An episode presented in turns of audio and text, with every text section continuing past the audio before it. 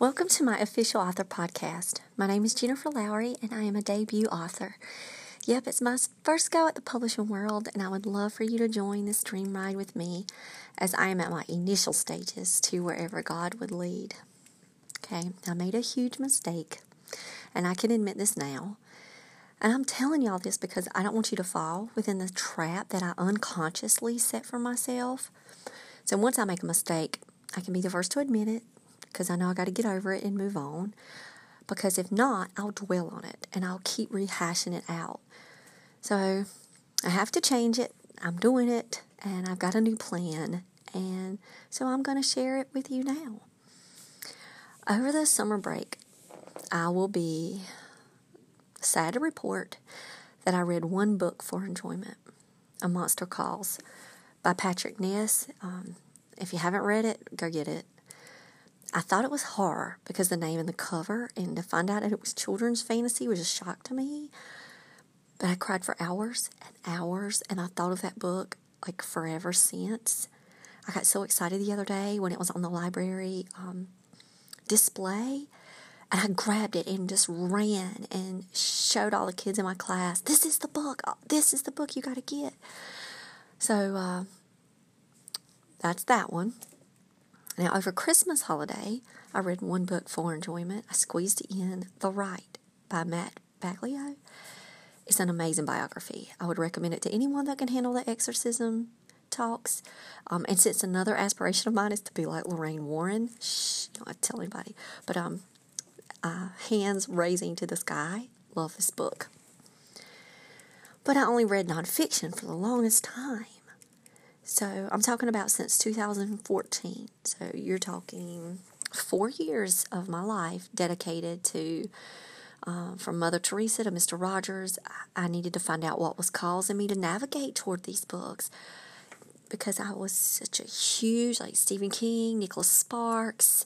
Um, I was just constantly reading, and then I kind of switched. So I had to kind of trace back my steps to see what was, you know, causing me just to reach out for these specific books. And now I have my answer.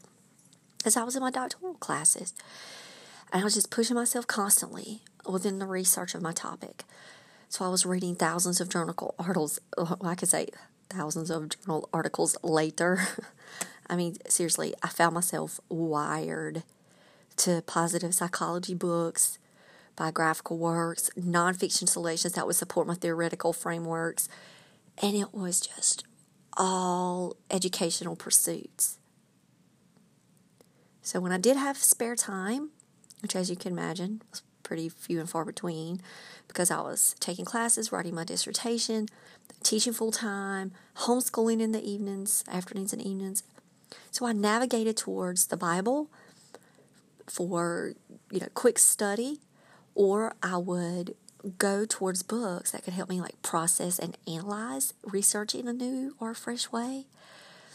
But that being said, that was a mistake because I lost the reading for enjoyment piece of my life.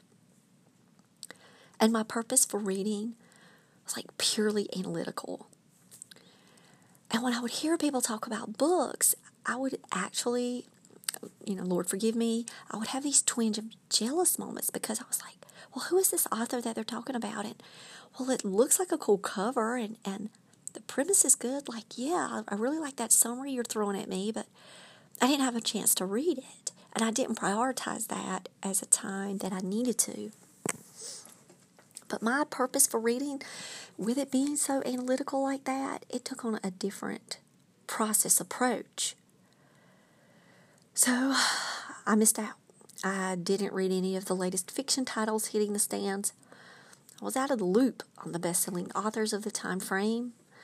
I, I didn't really connect with what was capturing my heart anymore because I was fueling my mind. And what I was writing was pretty strictly poetry and song lyrics. And I understand that now too. It, this makes perfect sense. It's because I had short blocks of time. And so some of my poetry, yes, turned into longer pieces, which turned into the novels. But it had to start those shorts, like spurts of creative energy that I would have. So now I have to rectify this problem. I have my doctorate degree. You don't have to call me Dr. Jen Lowry, but it just kind of sounds good, like once a week maybe, for somebody to say it. I smile, can't help it. But I have to rectify it because I'm an author and I'm crafting YA romance, family dramas. So, just now, I have on my phone a collection of books that I'm going to read. I have my Goodreads account already planned out of things that I want to read, things that I have read. And I started with science fiction intentionally because this is not my typical genre. So here's what I'm going to challenge you to do. I want you to surround yourself with books from different genres, but I really want you to find good books in different genres. So that way, when you are reading, um, there's a standard. There is um, something that's just really good in front of you. So, science fiction is uh, like, I hate to say my least favorite, but it's just really just not what draws me. So, I intentionally chose science fiction. And I will shout on the rooftops forever that Nyxia by Scott Rankin needs to be read by everyone. It was the best YA science fiction. Then I moved to contemporary fiction, Where the Heart Is by Billie Letts. And I watched the movie and I read the book a long, long time ago, but I decided to tackle the book again. And I don't regret the four straight hours I was glued to the page last week, taking in every single bit of those characters like I knew them well on a Friday evening. And I have this thing about Newbery winter stamps, and um, I think it's because I read The Bronze Bow in the fall, and I just, I was like, okay, I gotta find more of these kind of books. So just the gold stamps kind of give me a seal that says you should probably read this book sooner or later, or an award winning book kind of gives me that heads up that if somebody like loved it enough to give it a Coretta Scott King Award, then you probably should read it too. Um, so I'm currently reading The Crossover by Kwame Alexander. And so far, what I can say about this contemporary fiction is that it's making me smile. So, my question to you is what are you surrounding yourself with? I mean, don't get me wrong. You know, blogs are quick and easy. I get that. I write one myself. But what good books from different genres are you just filling your minds with? You've got them stashed in your car, they're on your, your waiting list. So, with homeschool, I'm reading Harry Potter again for the third time which there's no complaints here. I absolutely love Harry Potter. I love her fantasy world, and just by seeing it through my 10 year old's eyes again, it's just empowering to me to see how a child can take a series, can take a book, and just fly with it. So, for free time, I told you I'm reading Alexander's book. I also have a nonfiction on the side, Simply Tuesday by Emily P. Freeman, because she's a North Carolina. Uh, she she lives in Greensboro. She's a North Carolina author, and um, but it's nonfiction, so that's not my um, primary. But I'm actually on chapter six. I'm almost finished with that one, so I'm double reading. But I have another Newbery waiting for me on the recliner chair, and I've realized I can't get stuck in just one genre anymore. And I have to see how language is crafted and spoken from middle grades to YA to, to contemporary to, you know, to adult fiction. Because I've got to learn how to bob and weave among characters and players and plots and situations. And I have to expand my vision to a world of like endless possibilities. But it has to start with me surrounding myself with brilliance. Those award winners, those go getters, those be the best at what I do kind of authors.